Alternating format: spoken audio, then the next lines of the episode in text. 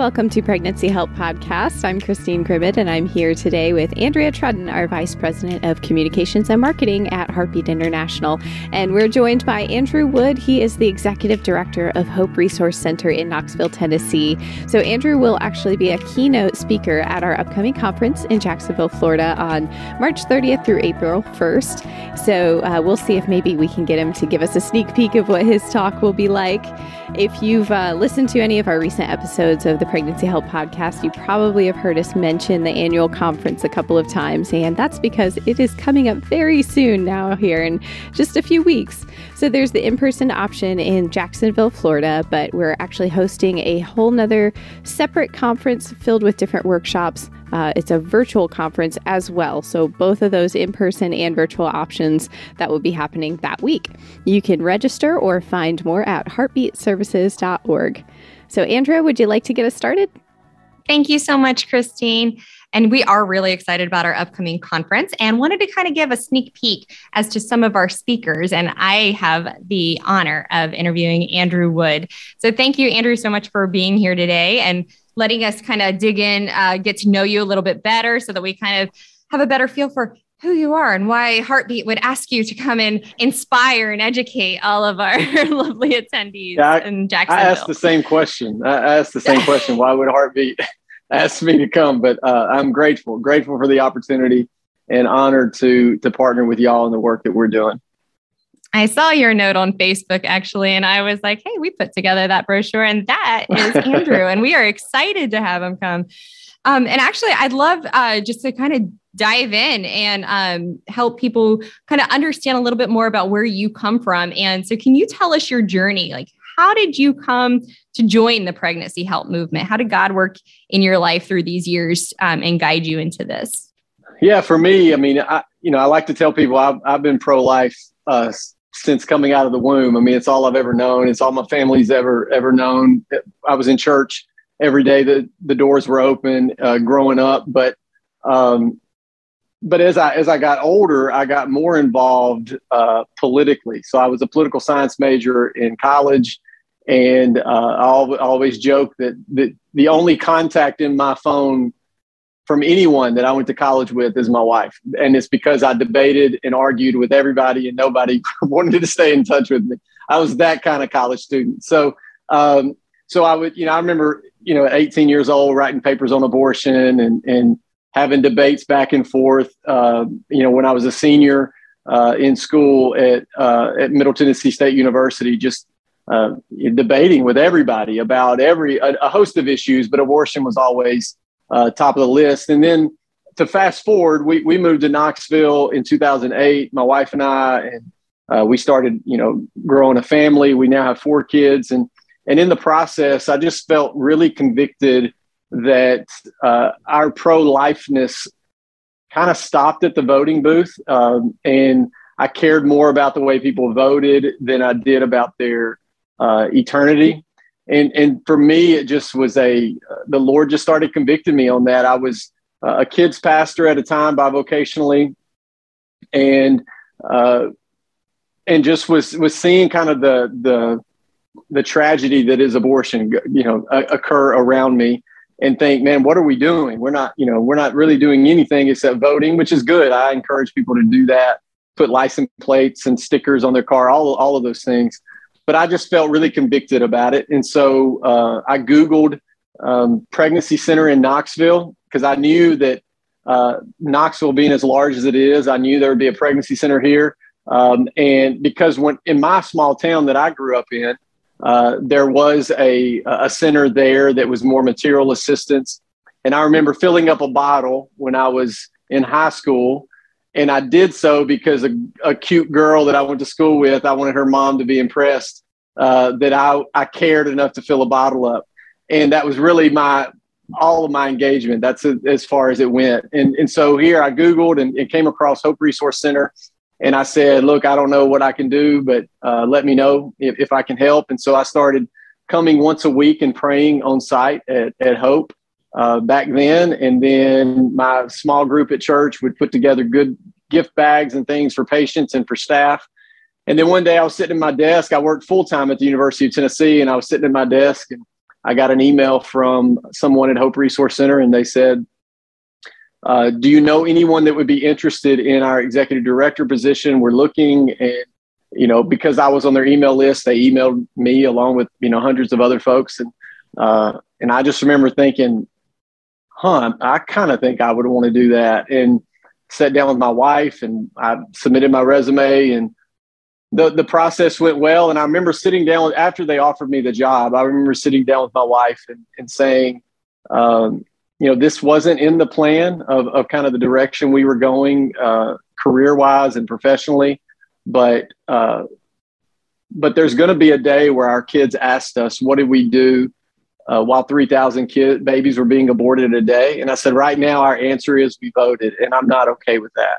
And I said, you know, if I take this job, our answer can be daddy got up every single day uh, to serve the women that were struggling. And um, and after that, it was kind of a no brainer. I said yes, and and the rest is history. And, and now it's been right at seven years of serving at Hope Resource Center, and, and just been a blessing. Uh, just last night, I, I was able to sit down with uh, seven dads in our community. They're, they're about to step into fatherhood, and, and they're nervous and scared, and watching those dudes uh, swaddle baby dolls and, and put diapers on baby dolls was was amazing. So it's it's been it's been a true blessing to be a part of this work. I love how you t- took that passion that you had with politics and put it into action, um, because that does show uh, that there are different aspects of the pro-life movement, and we are aware of that. And there is a role to play in each element. We have our activists, we have our um, political lobbyists, but to be the service arm is to be the ones in the community to do that. So we actually um, quite love, of course, our service providers. And actually, you gave me a great segue, because my next question is regarding men in ministry and, and within the pregnancy centers. Um, but before, actually, before coming to you for those swaddling parenting lessons and fatherhood mentorship programs, Um, going back to you when you were younger and growing up millennial, and how you were taught about your role as a man on the abortion issue. Now, it does sound like you were surrounded by very godly people who fed life into you, but knowing I'm not a man, so I didn't grow up with um, the, the um, passive language that we've been sure. taught. So I wanted you to speak to that a little bit. Yeah. I mean, for me, you know, it's interesting. My, my family is a, uh, very political. I've always, I always make the joke. My, my dad, you know, not to get political, but my dad one year got a Christmas card from, uh, this was back in the nineties, from Al Gore. Um, and, and my dad just wrote return to sender. Uh, and I thought I, that always stuck with me, that, you know, Al Gore didn't send that to him individually, and, and Al Gore wasn't sure? going to, yeah, I am, I am very sure. And, and Al Gore was never going to read the return to sender part. Uh, but that's the type of atmosphere I grew up in. Then my granddad uh, would be the opposite. He would have welcomed uh, a letter from Al Gore. He would so have framed I, it and hung it yes, up. Yes, one hundred percent. And so uh, they always joke that if, when you go into my grandparents' house, you see pictures of some of my cousins with, with different politicians. And they said, we put your pictures in the drawer, and when you come, we pull them out because we don't want those politicians on our wall. And so, uh, but it, it's, it's always been been a fun process. But for me, growing up as a man, we were we were encouraged to be leaders. We were encouraged to to step up and, and stand up for the vulnerable. Uh, and, and for us, that included the unborn. And it was never a question for me. Uh, I had I always had little cousins around me that were younger than me that I would Uh, even as a teenager would babysit, even, you know, so that's not a, a lot of guys don't do that, but that was just part of our family dynamic. And and then my brother uh, had a unexpected pregnancy with a girl, and and um, and my nephew is now nineteen years old and, and is amazing. And so there there's all these things that that have kind of played a role in that. And for me, it it the shift occurred when when the Lord kind of stepped in and and and said, Uh, you know, I appreciate all that you're doing, being a mouthpiece and, and from a political standpoint, uh, but there are people around your community that are hurting, and they could care less about a Supreme Court decision or or the way you voted. They just need someone to step in for them. And and when I when I really dug deep and looked at what pregnancy help centers are doing, from a, it's free medical care, uh, excellent care, and, and really just trying to, to take the gospel to people and love people well and serve people well without judgment. Uh, I was that that's what I wanted to be a part of. I want to be a part of, of setting an example and a legacy that lives for a very long time to say that uh, if hope closed tomorrow, this community would feel it. And, and it would not be a, a good feeling. And so we want to we want to leave that lasting mark. So growing up for me uh, as a millennial, you know, a lot of times the message was, hey, guys, this isn't your fight. Shut your mouth and sit down. And uh, the way I was raised was to buck that. As I said, I had a lot of debates and, and arguments in college because I just refused to to believe that. And, and after some of those classes, people would come up to me and say, uh, I'm so glad you said something. I, I agree with you, but I, I just didn't feel comfortable. And I thought, man, I never want to be that person that uh, that isn't willing to step up if I believe something is right. And so uh, I don't always do it. There's certainly been times where I've held my tongue, but uh, but we try to do what's right and, and do it in the right tone, in the right way so that, that life would be celebrated and protected uh, as long as we can make that happen. I love that. Now, how does that translate into meetings from like what you did last night with those men? Yeah, what was beautiful about last night was we had uh, we had just as many men volunteers in the community at that meeting as we did men that were that are about to step into fatherhood.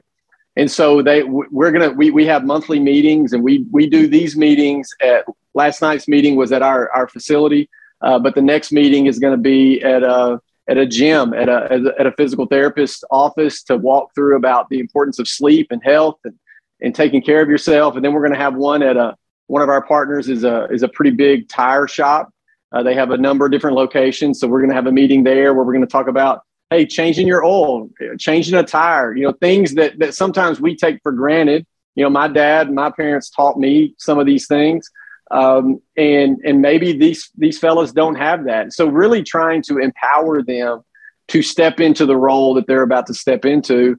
And, um, and then a- after every meeting, they're getting to take diapers home to, to their, to their family. So for them, it's a way for them to provide, uh, that they may not be able to otherwise, but, but really trying to give them the confidence to be the man and the dad that they've been called to be, uh, and to be a part of that. I mean, I, I there's a lot of roles that I play and a lot of responsibilities I have, but none are greater um, than being the dad to my my son and my three girls. And and it really is a uh, something that I don't take for granted. And and I often tell, and I told the group last night, I said, you know, out of everybody that's walked the planet, you were picked to be the dad to this kid. And and that's a heavy, heavy responsibility. But what an amazing truth that he could have picked anybody, but they picked you. And and so let's run with it. Let's let's uh, we were built for this. We were made for this, and uh, let's own it and be responsible. And and um, and so look, I just love the opportunities to talk to those guys about breaking the uh, the cycle and changing a generation just by being present. It's such a huge opportunity they have. Well, that's such a point, breaking the cycle, because we know that strong families, building strong families creates strong families. And then that becomes a good cycle because, as you mentioned, you were surrounded by people pouring love into you and teaching you life lessons and such. And now you get to go out and um, empower these men to be that provider in their child's life too. So that's a very good role to play. Thank you. Now, what have you learned in the seven years since being executive director at Hope Center? Uh, I've learned that uh, it's okay to say, I don't know. You know, I think I think sometimes we, especially my generation, uh, we come into things and organizations and, and we think, hey, we know what what's best and, and our marketing's better and our graphics are better and, and we our writing is better. Um, and, and I came in And and I'm the only guy on staff. And, and I knew that that, that was going to be, for some, they were, you know, excited, for others, not, not so excited.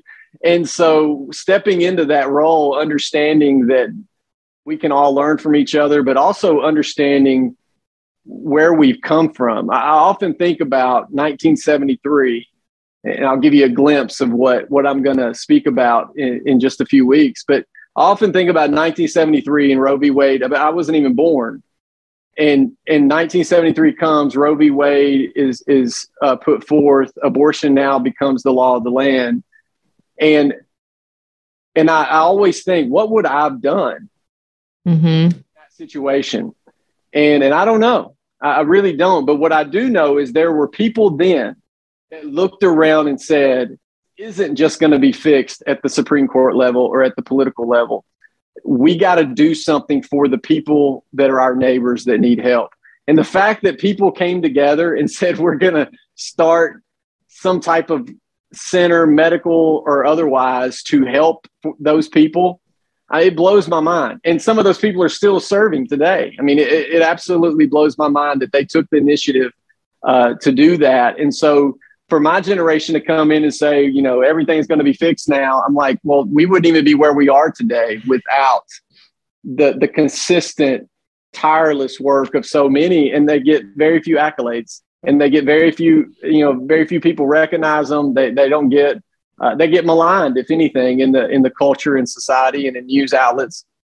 And so uh, any opportunity I get to to point people to the amazing work that's happening around our country, Uh, I'm going to scream it from the rooftops that these these men and women that are doing this work are uh, they will be rewarded one day. And and uh, it may not be an article in the New York Times, uh, but but who cares? It, it's going to be so much better than that as we see the lives, uh, as, as we see babies that, that have came through and, and now they're graduating high school. Now they're getting married their own. Now they're they're having their own kids. I mean, there's just nothing like it. And, and none of that would have happened Uh, without the folks that came before us. And so I have some staff here even that uh, have a lot longer tenure. They've been doing this work for a long time. And, and, you know, my heart from the beginning has been, I want you to have a seat at the table. Uh, you know, you, you, you've seen a lot more than I have, and uh, let's work together to, to serve the people the best way we can. Uh, I just have a loud voice, and I get to, I tell the staff all the time, I, the Lord picked me to be the mouthpiece, and I'm happy to do that. But the mouthpiece isn't doing the ultrasounds, isn't doing the pregnancy tests, isn't doing that hard day in, day out consultation and sitting down with these patients and the heaviness that they carry and the weight that they carry uh, in those exam rooms is, is something that needs to be talked about and discussed and celebrated, because they could go make a heck of a lot more money somewhere else, but they, they choose to serve uh, in this way with us at Hope. And, and it's such a blessing. That's the fun thing. So last year was Heartbeat International's fiftieth anniversary. Mm-hmm. So uh, on the decades, we give away what are called legacy awards. And it gives us that opportunity to highlight those people who've been in the movement um, quietly behind the scenes or out front, and to really honor the work that they've been doing for several years. Some of yeah. them, as you mentioned, some, we have some pregnancy centers that have been around since nineteen sixty-eight. It's like they were around before Roe v. Wade, because they saw that this was a need, and it, they stood up and they said, we want to help. And they did. And it takes, it takes a certain personality and a certain passion and a calling. And it's good to know that those happen each generation, and it's continuing to come in. Like even here, we, we've got, we, across the spectrum of ages. And it's so wonderful to see. And we know that happens in pregnancy centers all over. From um, actually, one of the things that I'll be teaching at the conference is about cross-generational messaging, because our clients are Gen Z and such, and but our donors are baby boomers and um, and later millennials and such. And so it's having that message across the board, because you're touching the lives of all generations, and you have to be able to um, pour into them, Uh, either through their needs or um, through their calling as to how they can then serve as well. Mm-hmm. So what surprised you over the years being in the pregnancy help movement? Yeah, I think what surprised me, I mean, you know, it's it's funny. There's never a day where uh, we have morning meetings and we talk about the uh, the patient list for the day, and we kind of go over different stories of the week. And, and you know, most weeks there's always something where I'm like, well, I haven't, haven't heard that one yet. I haven't seen We haven't seen that one yet, but um, but I guess what surprised me was when I first started, I, I remember sitting down with the staff and saying, uh, hey, tell me something about you, something about Hope. And and um, and one of the staff members says, we're Knoxville's best kept secret. And and I remember thinking, well, that's about to change. And so, uh, you know, I, I'm loud and, and I uh, and so now I host a, a radio show here in town, and and uh, do different things because we want to be known. We don't want to be a secret. I, you know, there was a, a long time where if any media outlets reached out, the the blanket statement was no comment. And I was like, no, come sit down with me in the office. Come, come bring a camera. Let's, you know, let's have a conversation. And and to watch the the partnerships that have been cultivated just from staff members being empowered to uh, and, and willing to speak out about the work that we do and not apologize for that. And, and we haven't gotten the backlash. Now, context matters. We're in the South. We're in Tennessee where things are a little bit different than I'm sure directors that are in New York or California are dealing with. But but understanding that and reaching out and having great partnerships with churches that uh, just blow me away every every time I sit down with them about how willing they are to stand with us. And so it, it's just been a, a an amazing process to watch uh, the difference be made and the confidence that comes when a staff feels like, oh, I can say that. I can say that we're doing great work and not apologize for it. And and I can Uh, I can say that we're unapologetically pro-life, and and and we can say all those things and still have an amazing partnership with the local health department. We can say all those things and still have an amazing partnership with the campus, and and not feeling like we have to water down who we are in order to connect. Uh, it's just been a it's been amazing to watch that flourish over the last seven years, and and then just being able to connect with centers all over the country, and and. and kind of opening my eyes to the amazing work that's being done in rural communities and suburban communities and urban communities and everywhere in between. Uh, it's just been uh, quite amazing that the creative folks that, that are involved in this work to say, how can we better serve the communities that we've been brought to? And, and so uh, it's a blessing. And so that's probably been my surprise. I didn't really know what to think. Um, but I've been, as a dude, I've been very accepted. Uh, maybe that's a surprise too.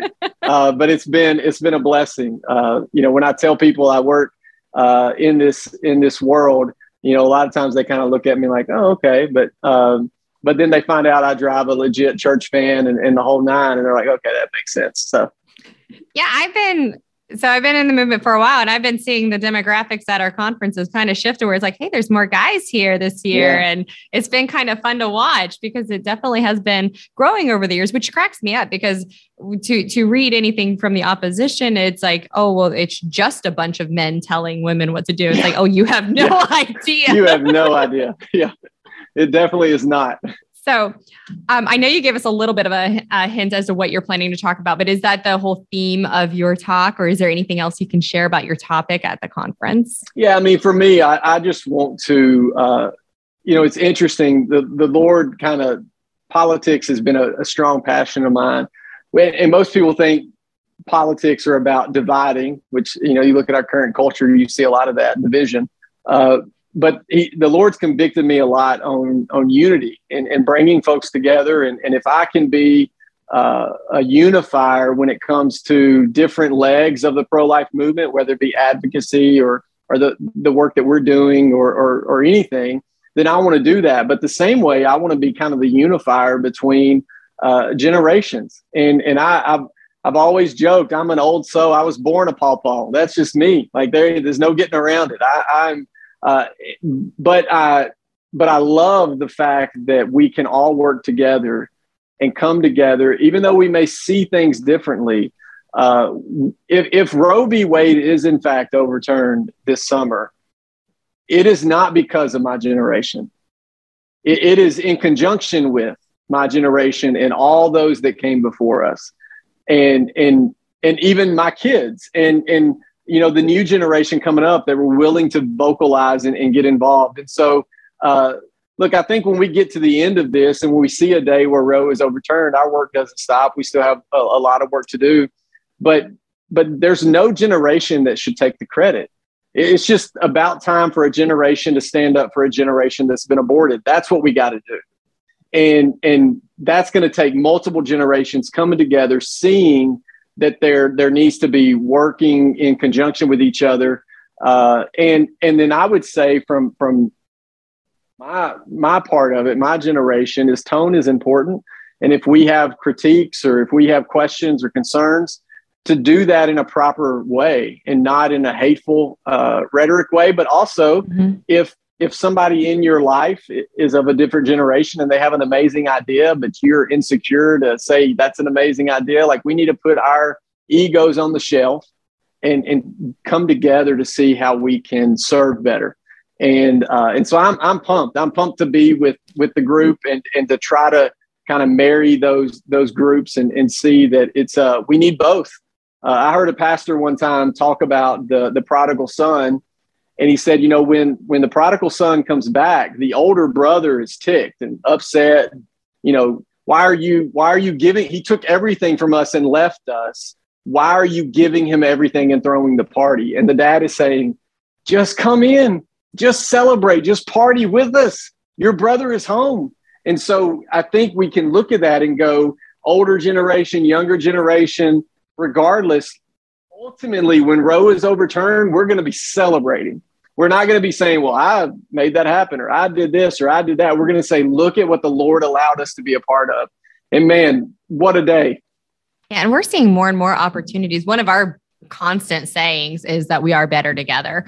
And it is through partnerships that we're really going to achieve true change. And you're right, when when when the day comes that Roe is overturned, it's going to go back to the states, and we're going to need to do this on a more local level. And that still is going to incorporate all of the above pieces um, of advocacy, of pregnancy service, of the continuous uh, looking at the uh, laws and activism. But it has been really fun to see um, across the generations, people rising up and doing it in their own way, mm-hmm. of being bold, or it, I completely agree with you with the tone and communicating effectively so that walls don't go up the moment that right. the conversation starts.